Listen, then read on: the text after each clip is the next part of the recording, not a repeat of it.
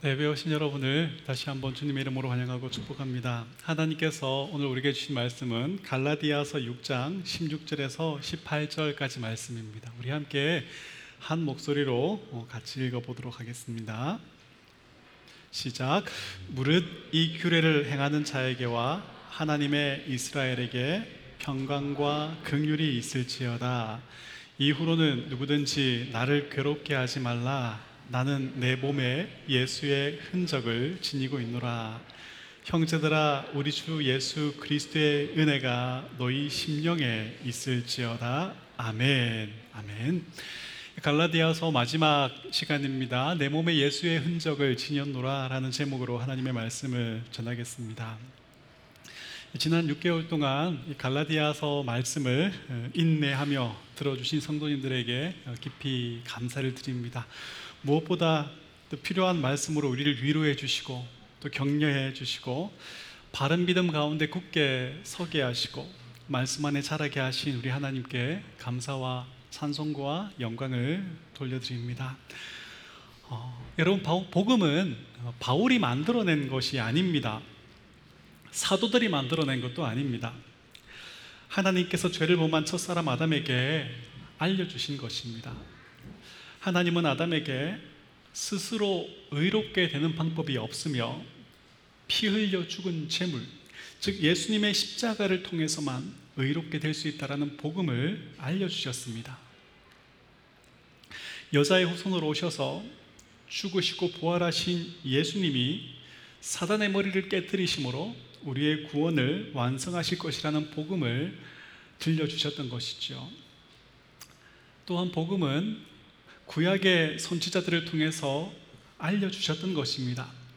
예수님은 선지자들이 썼, 선지자들의 글을 펴서 읽으시고 이렇게 말씀하시죠. 이 말씀이 너희 가운데 이루어졌다.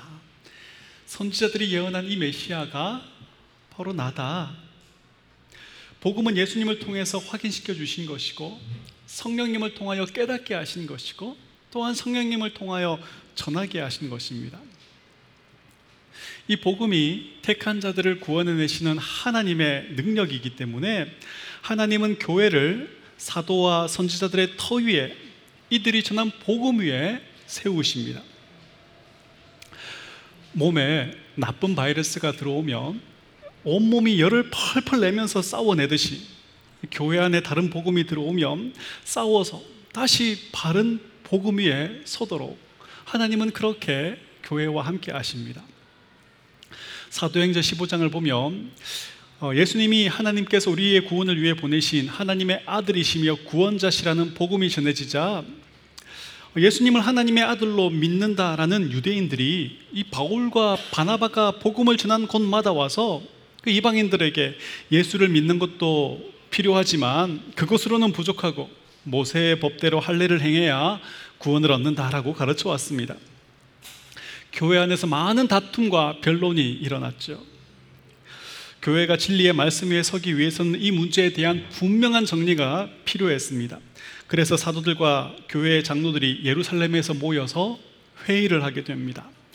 이 시기는 성령님께서 사도들을 통하여 교회를 말씀 위에 직접 세우시는 시기였기 때문에 성령님은 이 문제에 대한 분명한 답을 사도들에게 주셨습니다.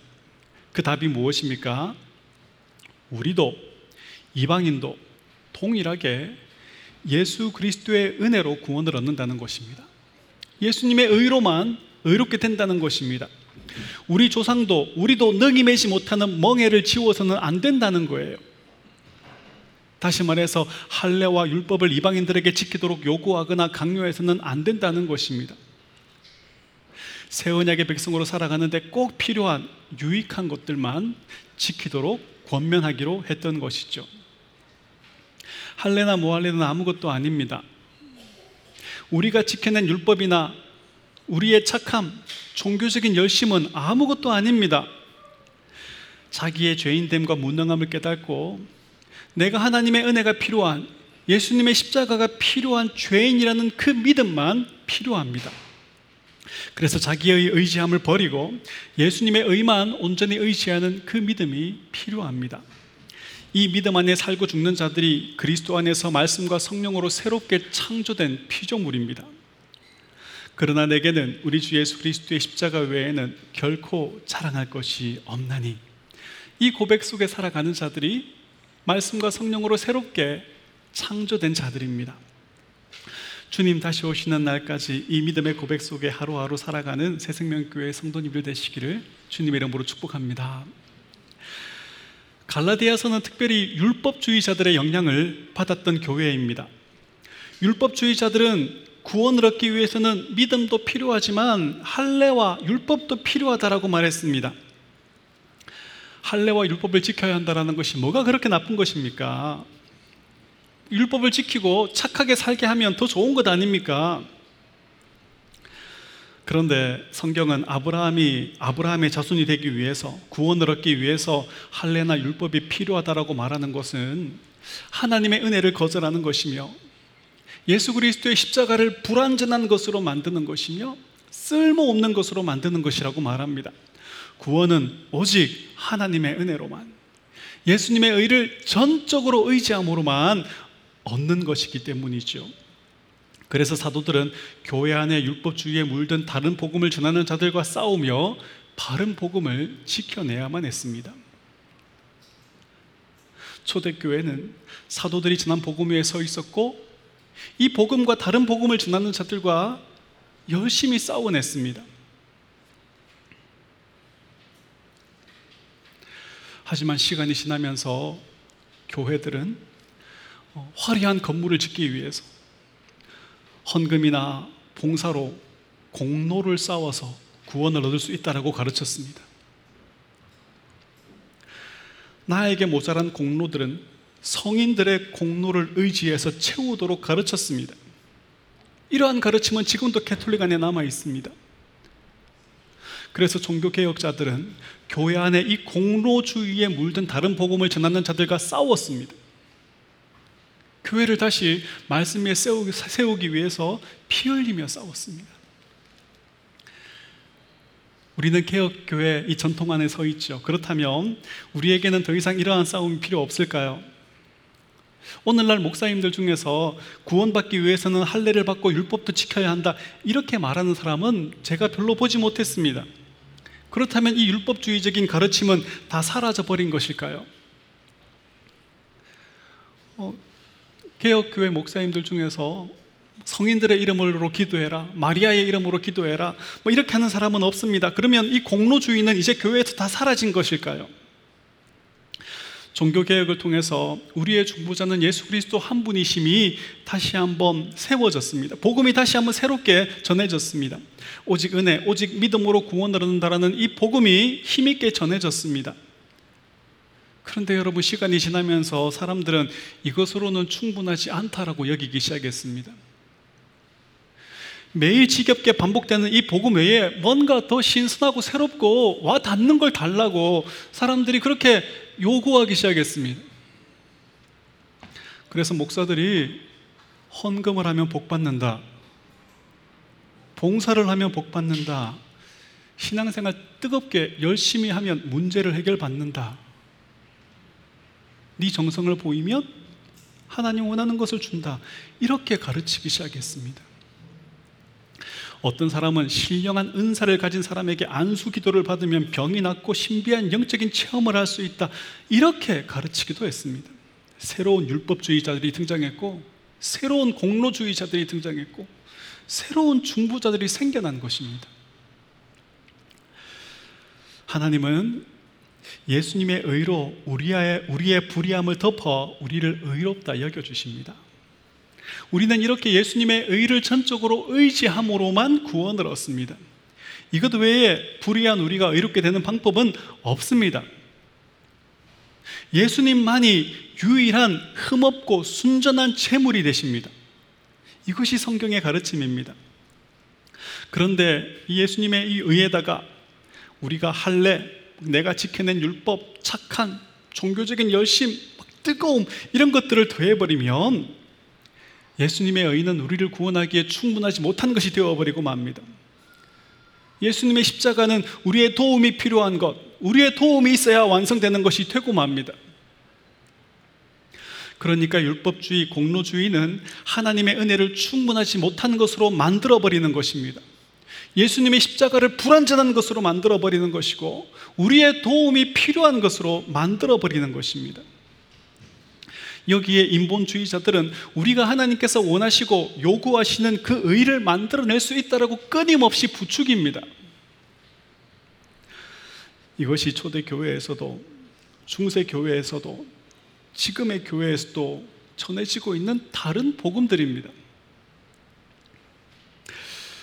어떤 교회에 이렇게 율법주의, 공로주의, 신비주의, 인본주의에 물든 다른 복음을 전하는 사단의 종이 와서 교회를 회복할 수 없을 정도로 손상시켜 버리는 경우가 있습니다. 목사가 다른 복음을 전하는데도 용납을 하고 목사 편에 서서 막 싸우는 사람들이 있습니다. 결국 이들의 힘이 더 강해져 가지고 말이죠. 그 교회에서는 더 이상 복음을 들을 수 없는 그런 지경이 되는 상황이 생길 때가 있습니다. 이런 경우라면 하나님께서 그 촛대를 이미 옮겨버리신 것입니다. 강단에서 하나님의 말씀이 신실하게 바르게 선포되지 않는 교회는 하나님께서 이미 그 촛대를 옮겨버리신 교회입니다. 더 이상 그것은 교회가 아니에요. 요한 계시록을 보면 일곱 별을 일곱 교회의 사자요, 일곱 촛대는 일곱 교회라고 말씀하십니다. 신실한 말씀의 종을 통해서 복음이 바르게 전해지지 않는 교회는 하나님께서 이미 촛대를 옮기신 교회입니다. 여전히 많은 사람들이 모이고 주님의 이름으로 선지자 노릇을 하고 있고 귀신을 쫓아내고 병을 고치고 신비한 영적인 은사들이 막 일어난다고 해도 예수님은 내가 너희를 도무지 알지 못한다. 불법을 행하는 자들아 내게서 떠나 너희를 위해 준비된 곳으로 가라. 이렇게 말씀하실 것입니다. 새생명교회가 주님 다시 오시는 날까지 이 신실한 말씀의 종들을 통해 순결한 하나님의 말씀이 선포되어지는 교회가 되기를 간절히 소망합니다. 그래서 구원의 하나님을 높이고 영원히 즐거워하는 이 복이 우리와 우리의 언약의 자녀들에게 어, 이어지고 마음껏 누려지게 되기를 예수님 이름으로 축복합니다.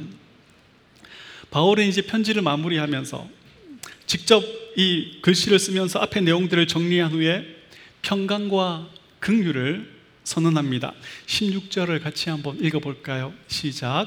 무릇 이 규례를 행하는 자에게와 하나님의 이스라엘에게 평강과 긍휼이 있을지어다.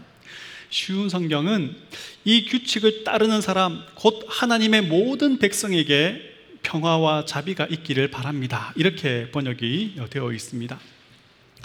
하나님의 이스라엘은 새 이스라엘인 교회를 말합니다.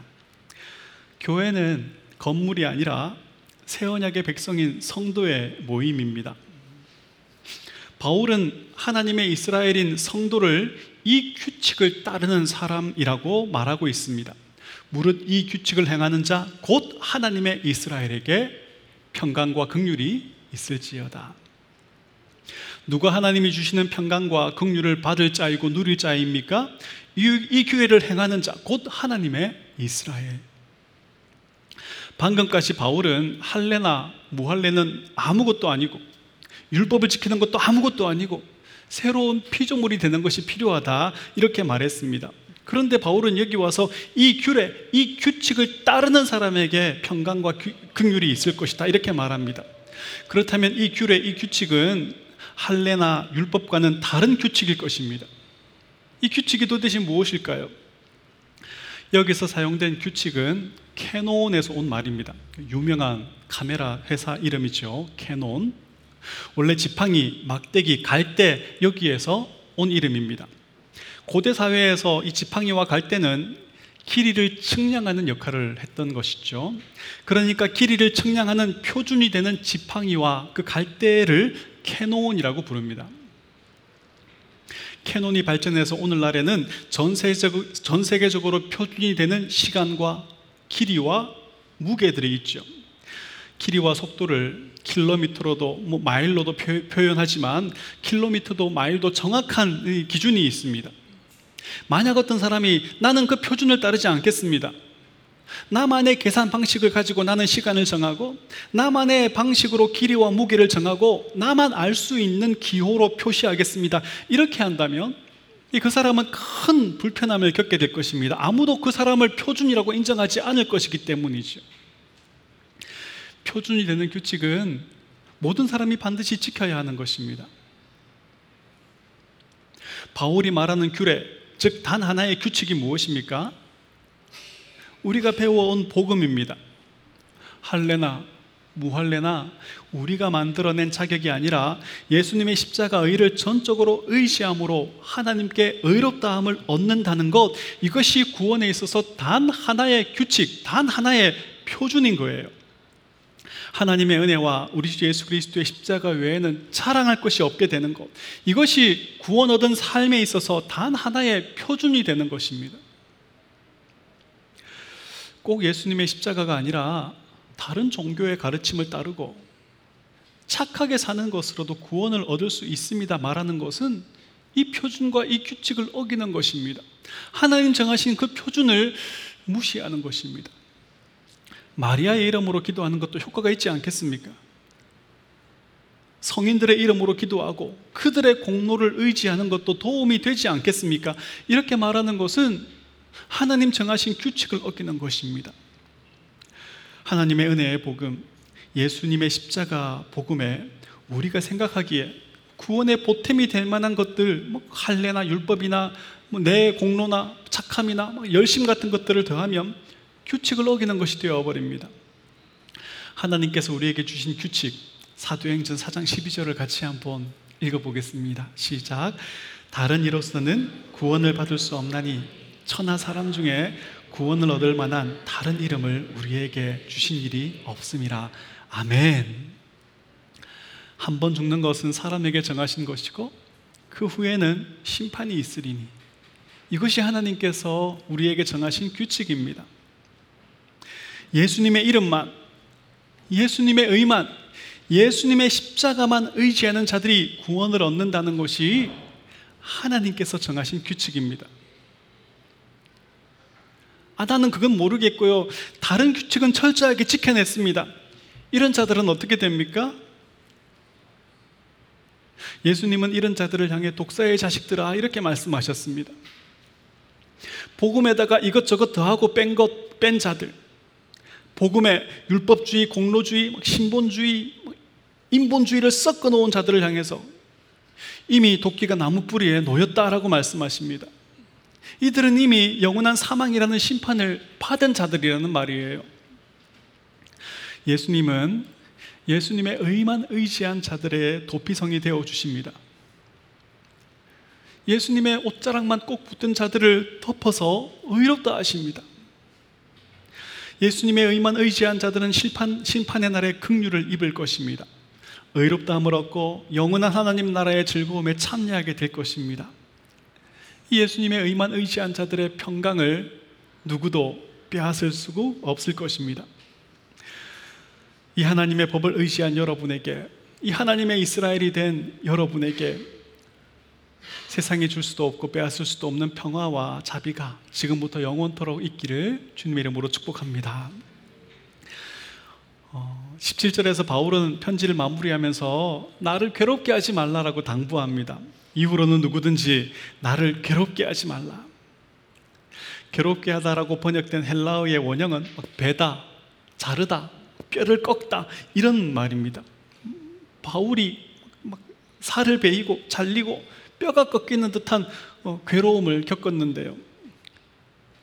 무엇이 바울을 이렇게 괴롭게 했던 것일까요? 유대인의 박해라고 생각할 수 있습니다. 그리고 그 박해로 인해서 몸에 남아있는 후유증 들일 것입니다. 복음을 전하다가 걸렸던 그 향토병들, 질병들도 그 후유증들도 바울을 끊임없이 괴롭혔을 것입니다. 그런데 바울은 이런 것들은 내가 얼마든지 주 안에서 견딜 수 있는 것이다라고 말합니다. 이런 것은 내가 얼마든지 기뻐할 수 있는 것이다라고 말합니다. 무엇보다 바울을 괴롭게 한 것은 사단의 종들이 거짓 교사들이 교회에 들어와서 다른 복음을 전해 가지고 이 교회를 진리의 말씀으로 떨어지게 만들어 버린 것입니다. 말씀 위에 서 있던 교회가 복음으로 즐거워하던 성도들이 사단의 종들, 거짓 교사들의 말을 듣고 할례와 율법을 의지하게 되었다라는 소식. 이 세상을 어, 사랑하고 쫓게 되었다라는 소식, 신비한 은사와 능력을 쫓게 되었다라는 소식, 그것 가지고 서로 비교하고 경쟁하고 자랑하고 음행하고 다투게 되었다는 소식은 바울을 괴롭게 했습니다. 이후로는 누구든지 나를 괴롭게 하지 말라. 바울은 갈라디아 교회 성도들이 다시 이 복음을 듣고 그 율법주의, 공로주의, 신비주의, 세속주의에 물든 거짓 복음을 거짓 복음을 잘 분별해서 멀리하고 진리의 말씀 위에 다시 한번 든든히 서기를 어, 당부하고 있는 것입니다. 저는 새생명교회도 다른 복음을 잘 분별하여 멀리하고 진리의 말씀 위에만 든든히 서가는 교회 되기를 축복합니다. 이어서 바울은 내가 내 몸에 예수의 흔적을 지니고 있노라라고 말합니다. 바울의 몸에 있는 이 예수의 흔적이 무엇일까요? 흔적, 스티그마는 찌르다라는 동사에서 온 것입니다. 찔리거나 베어서 생긴 그런 남겨진 그런 흉터를 이야기하는 거예요. 특히 고대 헬라어 문헌, 헬라 문헌에는 주인이 자기의 노예를 자기의 소유임을 표시하기 위해서 그 몸에 낙인을 찍는데 그 낙인을 흔적이라고 사용을 했어요.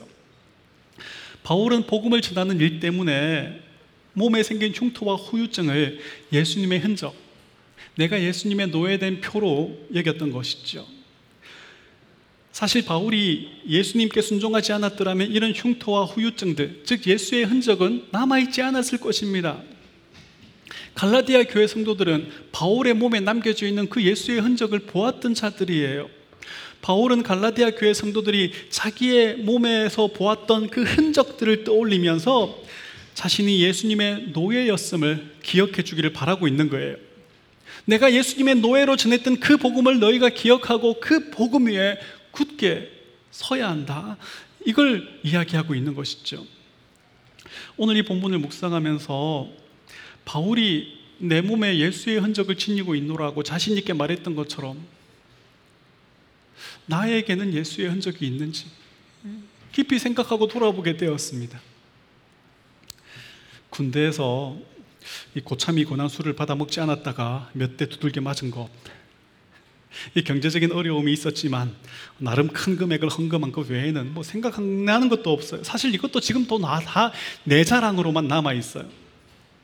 오히려 불편한 상황이 생길까봐 그리스도인이라는 사실을 숨겨버리고 이리저리 어려움을 피해 다녔던 것들이 더 많이 생각났어요.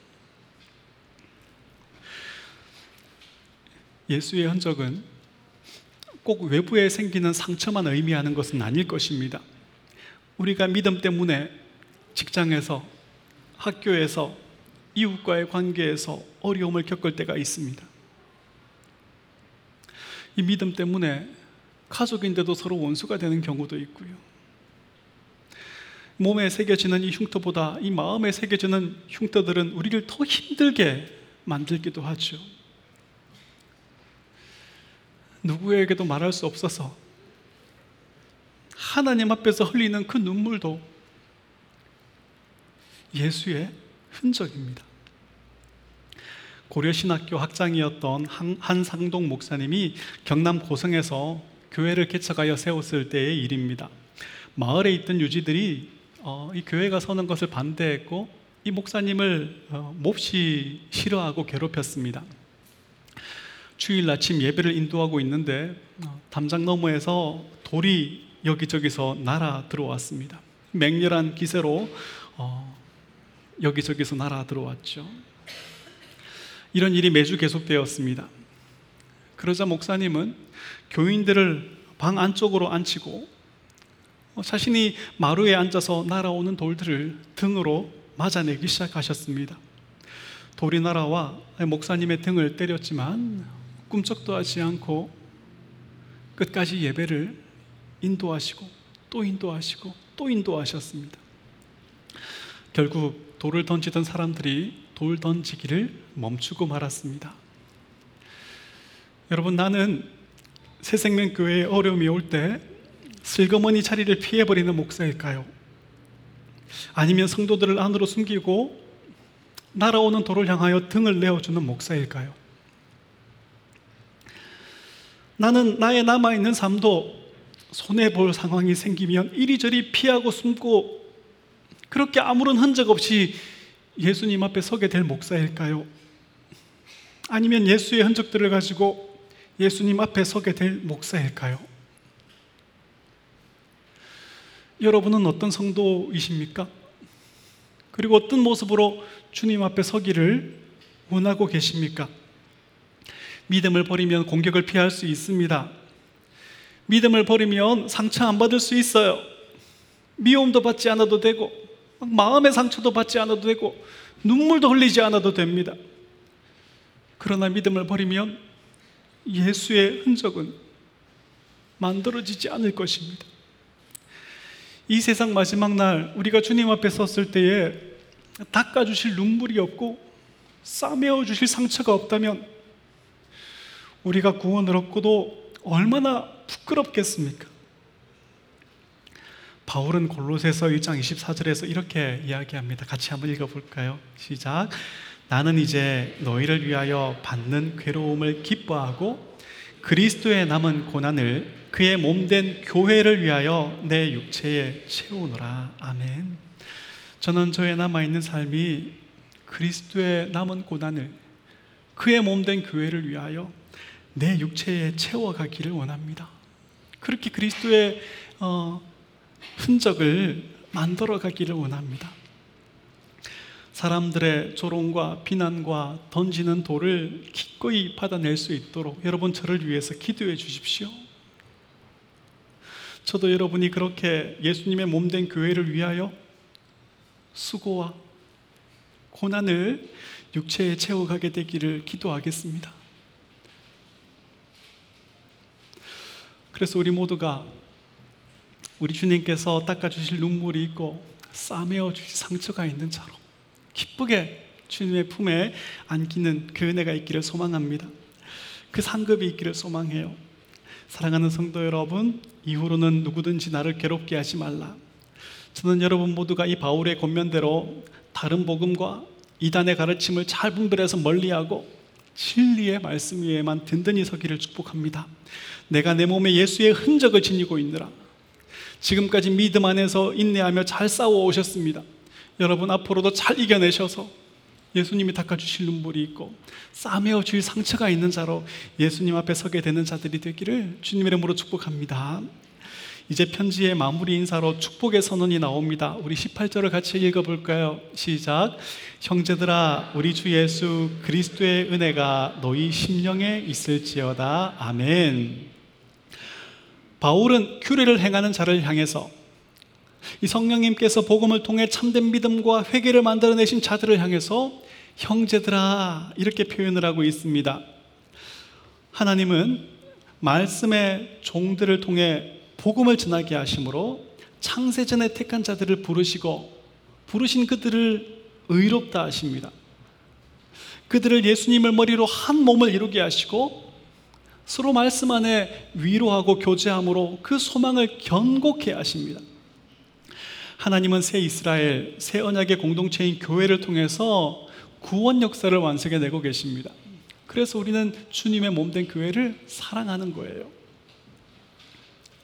성경은 교회를 한 몸으로, 한 건물로, 한 가족으로 설명을 합니다. 성령님은 우리를 한 몸으로, 한 건물로, 한 가족으로 부르셔서 우리를 택하여 구원해내신 하나님을 예배하고 높이게 하십니다. 말씀 안에서 성령의 교제를 누리게 하시고 사랑과 섬김을 배우게 하십니다. 이 믿음 안에서 우리는 서로를 형제, 자매라고 부르게 되는 것이죠. 어떤 분들은 교회에 실망해서 교회를 출석하지 않습니다. 어떤 분들은 교회에서 목사나 다른 사람으로부터 마음의 상처가 되는 말을 듣고 교회를 출석하지 않게 되었습니다. 어떤 분들은 이런저런 이유로 한 주, 한 주 빠지다가 나중에는 참석하지 않는 것이 편하게 되어버려서 예배에 참석하지 않게 되었습니다. 코로나를 지나고 귀찮게 예배, 교회에 출석하는 것보다 그냥 집에서 듣고 싶은 목사의 설교를 듣는 것으로 예배를 때우시는 분들이 많이 생겼습니다. 사실 교회에 출석하지 않으면 교회에 실망할 일이 없죠. 인간관계에서 오는 피곤함이 없고요. 뭐 상처받을 일도 그렇게 많지 않습니다. 하지만 교회에 출석하지 않으면 우리는 성령님의 교통하심을 누릴 수가 없고요. 사랑과 섬김을 배울 수가 없어요. 그리스도의 장성한 분량까지 절대로 자라갈 수가 없어요. 그것이 하나님의 거룩한 뜻인데도 불구하고 우리는 그렇게 되어지지 못하게 됩니다. 그래서 우리는 하나님의 말씀대로 모이기를 힘써야 합니다. 서로를 형제라고 부르며 미숙하고 연약하고 실망과 상처만 잔뜩 주는 공동체이지만 이 공동체를 통하여 하나님께서 구원 역사를 완성해 내고 계시다는 사실로 우리는 함께 즐거워할 수 있어야 합니다. 어떤 목사님이 교회에 출석하지 않게 된 형제의 집을 방문했습니다. 아무 말도 없이 활활 타오르고 있는 그 장작더미에서 불 하나를, 불씨 하나를, 나뭇가지 하나를 꺼집어냈습니다. 잘 타고 있던 나무가 말이죠. 그 모여있는 나무에서 빠져나오니까 금방 불이 꺼지더니만 싸늘하게 식어버리는 거예요. 이걸 보고 있던 형제가 목사님에게 목사님 다음 주부터 다시 교회 출석하겠습니다. 이렇게 이야기를 해요. 여러분 우리가 얼마나 미숙합니까? 우리가 얼마나 어, 다른 사람에게 쉽게 상처를 줍니까? 고슴도치처럼 혼자 있으면 외롭고 춥고 그래서 가까이 가면 서로 막 찔러대고 그렇죠? 새생명교회에 오셔서 참 괜찮은 교회 만났다라고 좋아하셨지만 그게 오래 가든가요? 네, 오래 가지 않습니다. 조금만 지나면 내가 이 교회를 계속 다녀야 하나 이런 생각이 드실 것입니다. 아직 안 드셨다면 이제 조금 있으면 드실 것입니다. 어, 우리는 우리 자신이나 다른 사람의 미성숙한 모습을 볼 때마다 뭐 저런 인간이 다 있나 거기서 끝나버리면 안 됩니다. 이렇게 형편없는 우리를 택하여 구원을 완성해 내시는 하나님의 은혜가 얼마나 놀라운가를 보아야 합니다. 이런 형편없는 우리를 향한 구원 계획을 홀로 완성해내시고야만은 그 하나님의 능력과 오래 참으심을 우리는 찬송할 수 있어야 합니다. 서로 뭐 저런 인간이 다 있나 비난만 하고 끝나지 않고 이런 우리를 향하여 구원을 완성해 내시는 그 하나님을 찬송하는 자리까지 우리가 함께 갈 수 있게 되기를 축복합니다. 하나님은 육체를 자랑하고 의지하려는 우리의 마음을 낮추어서 하나님의 은혜만 높이게 하십니다. 내가 쌓은 의, 내가 만든 의, 막 다른 사람과 비교하고 경쟁하기 좋아하는 우리의 마음을 낮추셔서 예수 그리스도의 십자가만 우리의 자랑이 되게 하십니다. 또 실패하고, 또 넘어지고, 또 서로에게 상처 주는 상한 갈대와 같은 우리를 꺾지 않으시고, 꺼져가는 등불 같은 우리를 꺼버리지 않으시고, 우리를 향한 구원 계획을 완성해 내십니다. 여러분, 하나님 얼마나 놀라우신 분이십니까? 우리가 이 하나님을 어떻게 찬송하지 않을 수 있겠습니까? 세상 사람들은 교회를 어떻게 봅니까? 목사에게 쏟고 모여 있는 사람들로 봅니다. 의지가 약한 사람들이 마음의 안정을 얻고 복을 빌고 문제를 해결받기 위해서 있지도 않은 신을 만들어서 섬기는 곳이라고 말합니다. 이게 정상적인 교회 바깥에 있는 사람들의 시선입니다. 그러나 하나님은 교회를 어떻게 보십니까? 장차 아름다운 신부로 단장되어 예수님의 신부로 서게 될 영광스럽고 아름다운 공동체로 보십니다. 요한계시록 21장 2절을 함께 읽어볼까요? 내가 또 내가 봄에 거룩한 성 새 예루살렘이 하나님께로부터 하늘에서 내려오니 그 준비한 것이 신부가 남편을 위하여 단장한 것 같더라. 아멘. 교회에 대해서 말씀하시는 거예요. 신명기 22장 29절을 보면 이런 말씀이 나옵니다. 이스라엘이여 너는 행복한 사람이로다. 왜냐하면 여호와의 구원을 너같이 얻은 백성이 어디에 있느냐? 하나님이 너의 돕는 방패이시고 내 영광의 칼이 되셨다. 여러분 누가 행복한 사람입니까? 많은 민족 중에서 하나님의 택하심과 부르심과 의롭다 하심을 받은 이스라엘입니다. 많은 사람들 중에서 하나님 택하심과 부르심과 의롭다 하심을 받은 우리입니다. 이 세상 마지막 날 신부가 남편을 위하여 단장한 것처럼 아름다운 모습으로 하늘로부터 내려올 새 예루살렘 교회된 우리가 참으로 행복한 자들입니다. 하나님은 바울을 통해 이 행복한 교회를 향해 이렇게 축복을 선언합니다. 우리 주 예수 그리스도의 은혜가 너희 심령에 있을지어다. 아멘. 이렇게 바울의 편지의 마지막은 축복을 선언하는 것으로 끝이 납니다. 우리가 지금 드리는 주일날 공적 예배의 마지막도 목사의 축도로 끝이 나죠. 주로 민수기 6장 24절의 말씀과 고린도 후서 13장 13절의 말씀으로 축복을 선언합니다. 구약의 제사도 제사장의 축복으로 그 제사가 끝이 났습니다. 제사를 마친 후에 제물을 바치고 밖에서 기다리고 있던 그 백성들을 향해서 제사를 마친 제사장이 하나님께서 은혜를 베풀어 주셔서 우리의 제사를 받아 주셨고 우리의 죄를 덮어 주셨고 우리에게 긍휼과 은혜를 베풀어 주셨고 하나님과 화평을 누리게 하셨다. 이렇게 선언을 하는 거예요. 하나님의 말씀에는 언약의 복과 언약의 저주가 함께 담겨져 있습니다. 하나님의 말씀에 순종하면 언약의 복을 받게 되고 하나님의 말씀에 순종하지 않으면 언약의 저주를 받게 됩니다. 복음도 그렇습니다. 복음을 듣고 예수님을 영접하고 예수님의 의를 의지하는 자들은 하나님의 자녀가 되고 영원한 하나님의 나라를 상속받게 됩니다. 언약의 복을 받게 되는 것이죠. 그러나 복음을 거절하고 복음에 내 생각을 더해 버리면 영원한 사망에 던져져 슬피 울며 이를 갈게 됩니다. 언약의 저주를 받게 되는 것이죠. 간혹 설교 시간에 딴짓하며 듣지 않다가 축도할 때만 정신을 바짝 차리고 어, 집중하시는 분들이 계십니다. 왠지 축도를 받아야 일주일에 내 삶이 편안하고 어, 복이 될 것 같다라는 그런 느낌 때문이죠. 그런데 여러분 목사의 축도는 복을 구하는 기도가 아닙니다. 하나님의 말씀을 믿고 순종하는 자에게 언약의 복을 선언하는 것이 축도입니다. 말씀을 듣고 믿음 안에 살겠다라는 다짐이나 고백이 없는 사람에게 축복의 선언은 아무런 효과가 없습니다. 바울의 축복의 선언으로 하나님의 언약의 복을 하나님의 언약의 백성인 여러분에게 선언하겠습니다.